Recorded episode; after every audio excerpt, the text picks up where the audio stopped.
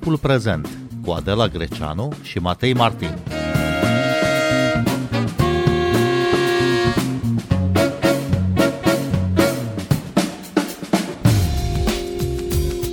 Președintele Xi Jinping face o vizită de 3 zile la Moscova.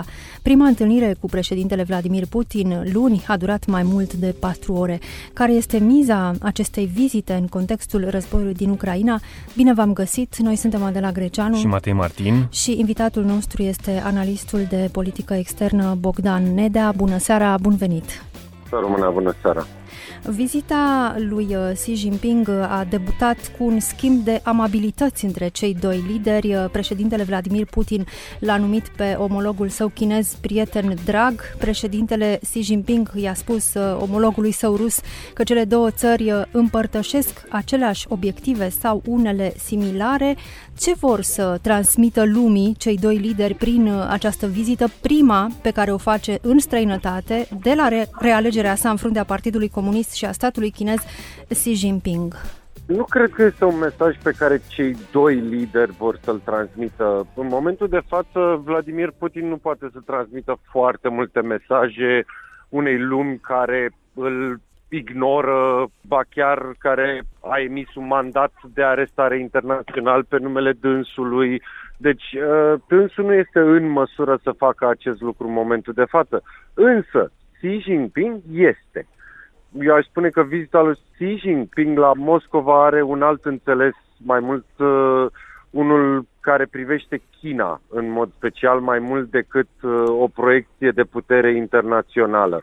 China riscă, și președintele chinez este conștient de asta, riscă să ajungă pe același punct de paria cum se găsește Rusia în momentul de față. Bineînțeles, sunt o grămadă de pași până acolo, dar își vede cumva viitorul în ce îi se întâmplă Rusiei în momentul de față. Și atunci își caută un aliat. Președintele Putin în momentul de față nu se mai găsește în postura în care să își aleagă aliații, așa cum a făcut până acum.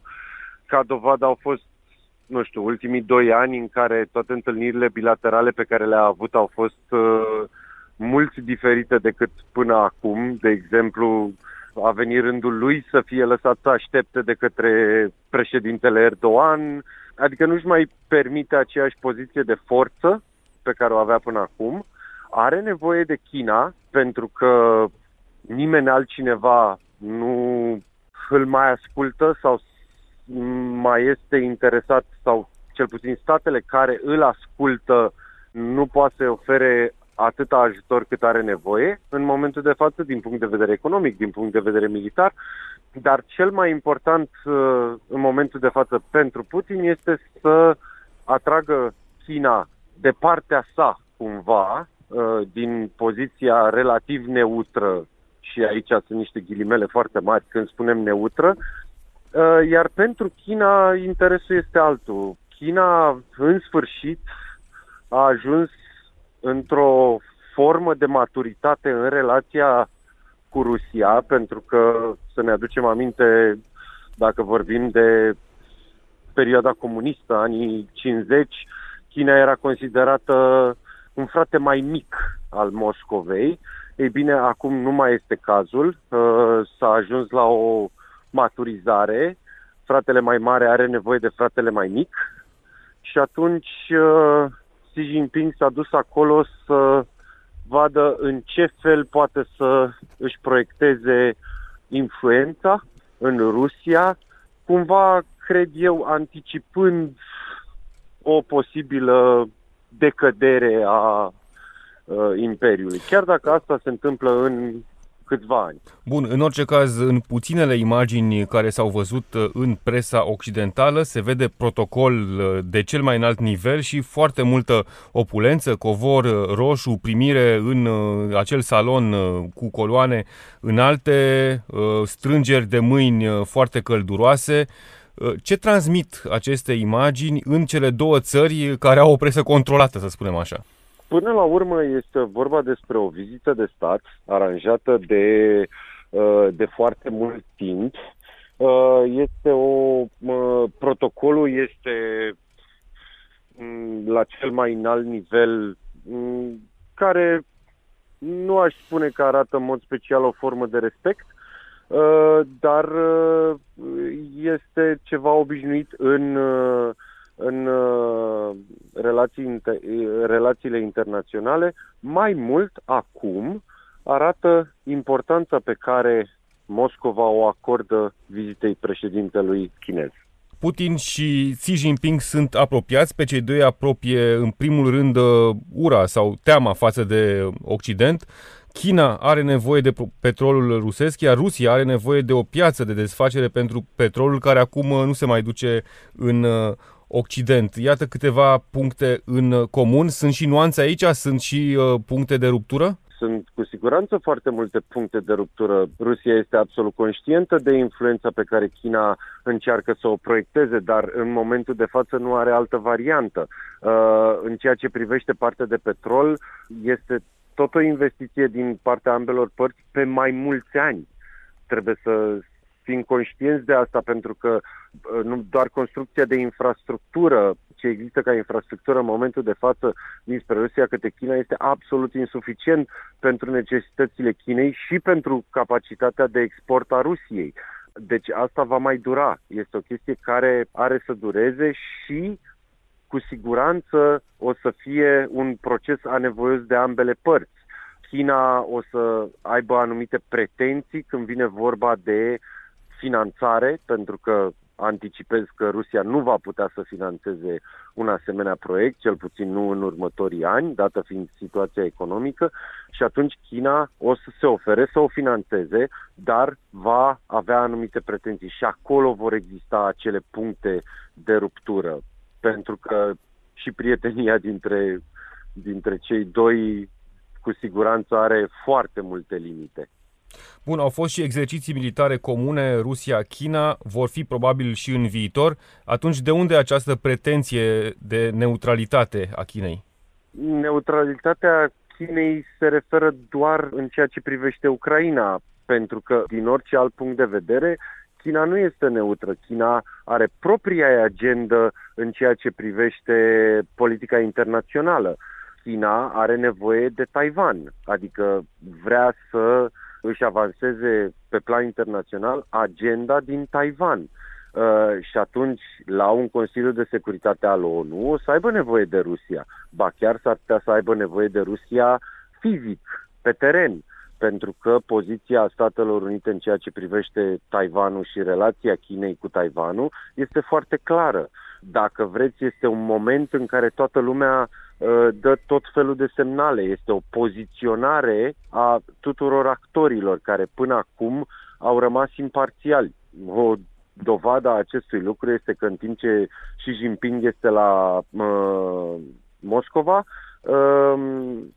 premierul japonez este la Kiev.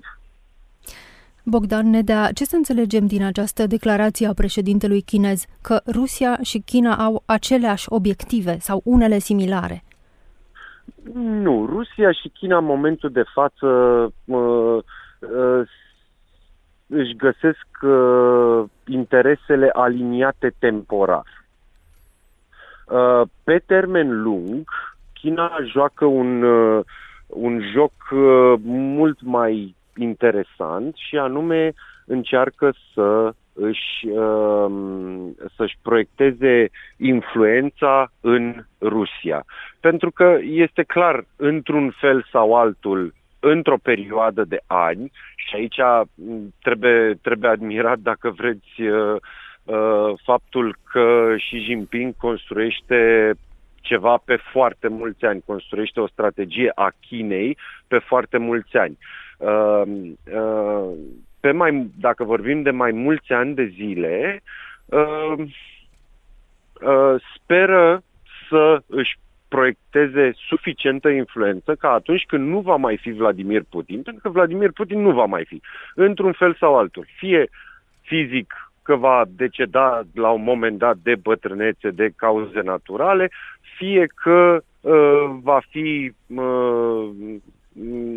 eliminat de la putere de oamenii din jurul său, sau în orice caz acolo va exista un vacuum de putere al sistemului vertical construit de Putin, pe care Xi Jinping speră că poate să îl influențeze suficient încât să își avanseze și, propria agendă și să-și construiască un aliat pe termen foarte lung, bineînțeles în defavoarea SUA. Asculți Timpul Prezent. Timpul Prezent e un talk show zilnic despre politică, societate și cultură difuzat la Radio România Cultural. Ne puteți asculta pe Apple Podcasts, Google Podcasts, Castbox, Spotify și altele. Vladimir Putin i-a spus lui Xi Jinping că a privit cu respect planul de pace propus de China pentru încetarea războiului din Ucraina. Este vorba despre un document cu 12 puncte lansat la un an de la începutul invaziei rusești în Ucraina.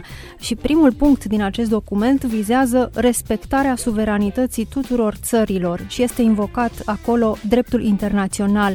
Ce să înțelegem din respectul lui Vladimir Putin pentru acest plan de pace care începe cu respectarea suveranității tuturor țărilor? Cred că este clar oricui până în acest moment, mai ales după ultimii 2 ani de zile, că ceea ce înțelege Vladimir Putin prin respectarea suveranității nu este același lucru pe care îl înțelegem noi restul. Și pentru o țară care, că doar am fost toți martori la felul în care a comunicat Rusia în acest conflict. Da? Rusia se consideră stat agresat, sau cel puțin aceasta este retorica oficială, se consideră stat care a fost agresat de către Ucraina și doar a răspuns preventiv. Din acest punct de vedere nu am ce să comentez privind primul punct, pentru că este clar că este în linie cu toate declarațiile pe care le-am auzit, inclusiv de la Serghei Lavrov, care, să ne aducem aminte, acum un an de zile era în fața ONU și s-a ridicat tot Consiliul de Securitate și a plecat.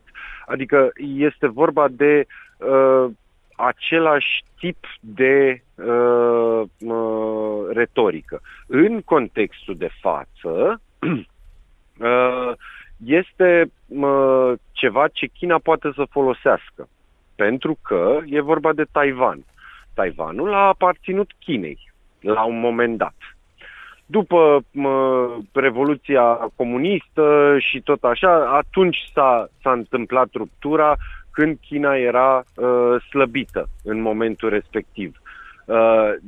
Și aici, din nou, era post-adevărului se vede și China pretinde că Taiwanul, de fapt, în continuare îi aparține.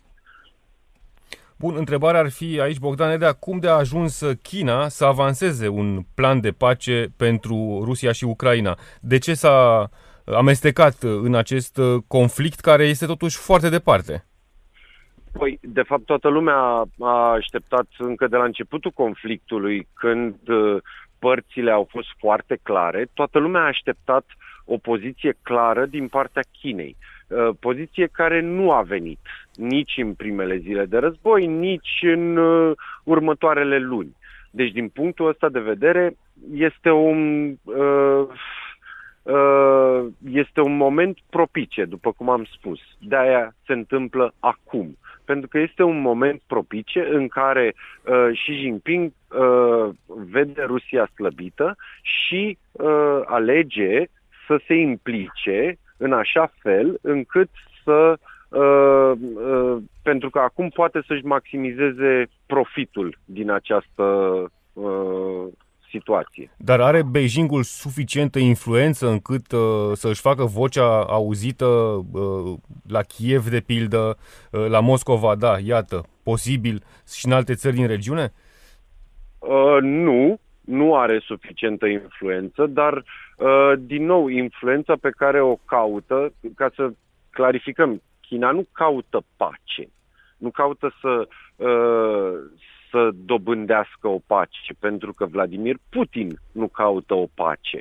Dar intenția și proiecția, ceea ce vor să proiecteze pe plan internațional, ar fi în această idee. Cu toate acestea, ce caută China acum este influență la Kremlin, nu internațională.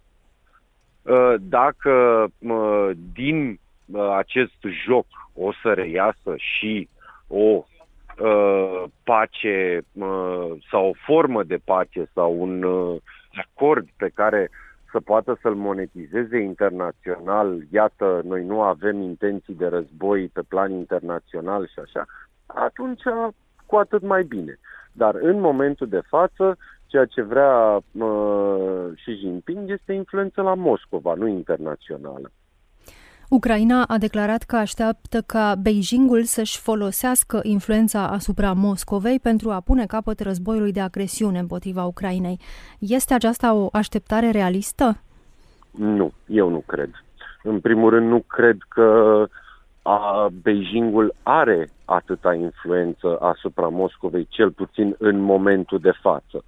Și în al doilea rând, nu ar avea logic, nu ar avea un motiv să facă chestia asta, pentru că o Rusie slăbită este o Rusie maleabilă pentru China.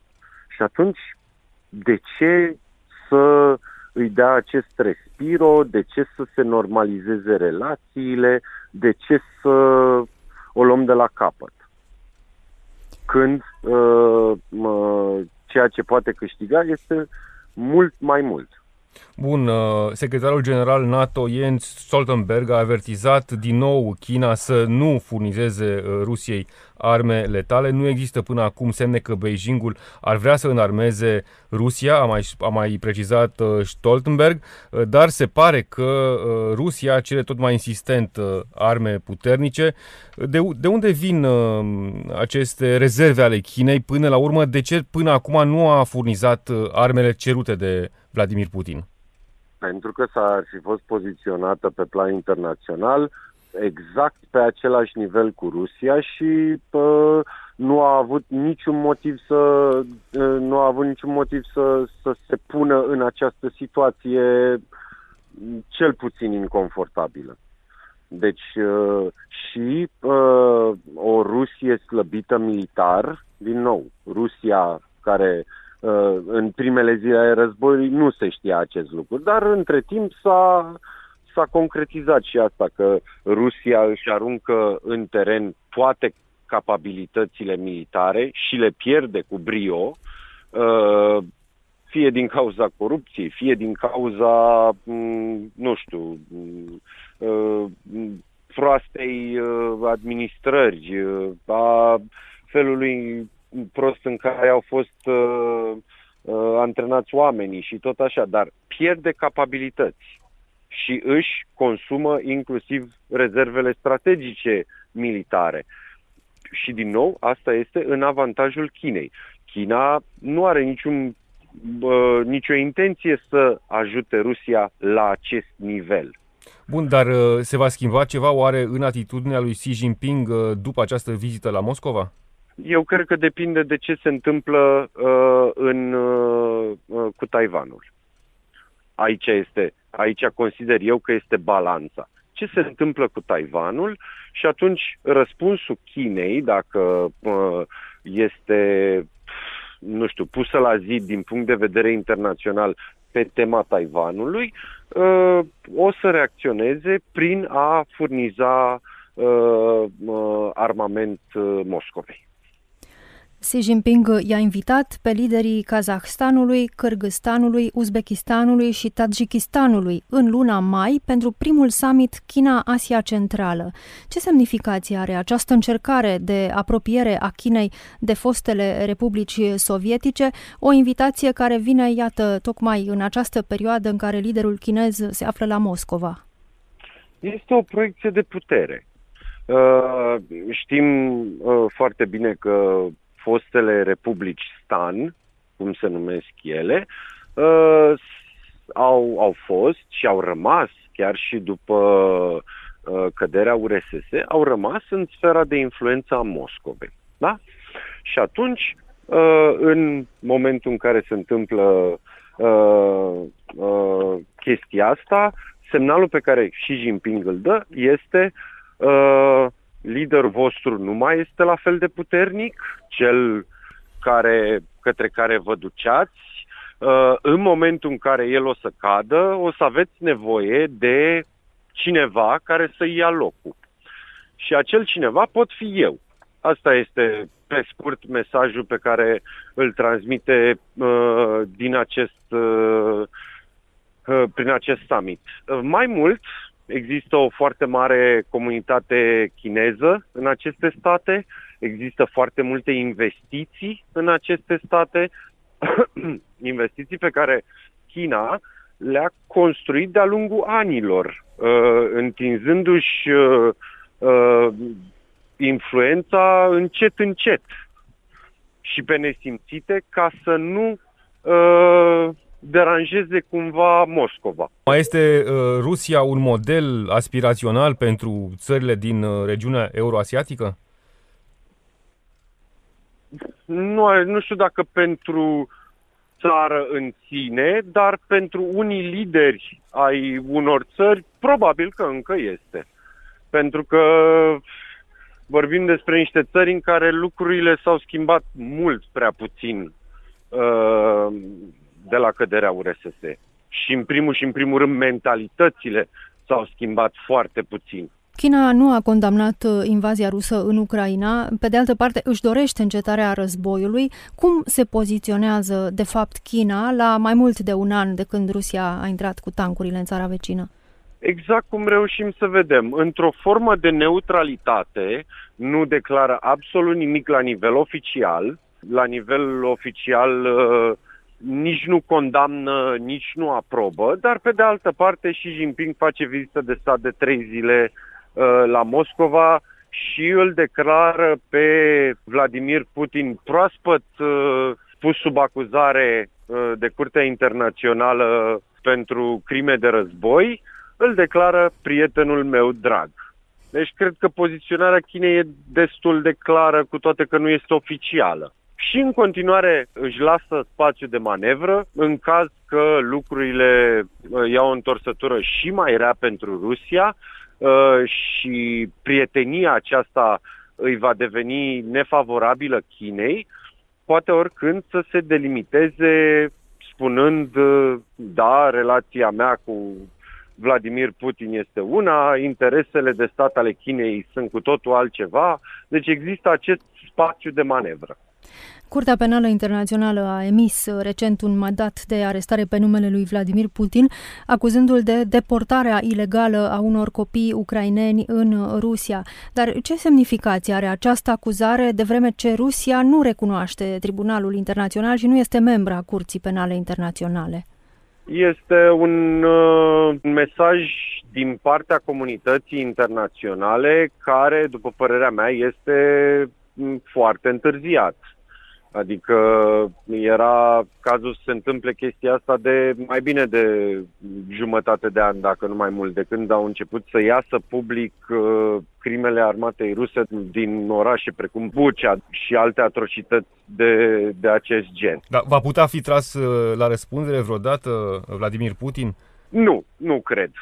Sincer, nu cred. Să ne aducem aminte doar de președintele Ianukovici al Ucrainei, care a fost alungat de Euromaidan de la putere și care trăiește foarte bine în Rusia în momentul de față. Adică s-a refugiat acolo. De ce nu ar putea și Vladimir Putin să facă exact același lucru în China, să spunem? Bogdan Nedea, mulțumim pentru analiză și explicații. Noi suntem Adela Greceanu și Matei Martin. Ne găsiți și pe platformele de podcast. Abonați-vă la Timpul Prezent pe Apple Podcasts, Google Podcasts, Castbox și Spotify. Cu bine, pe curând!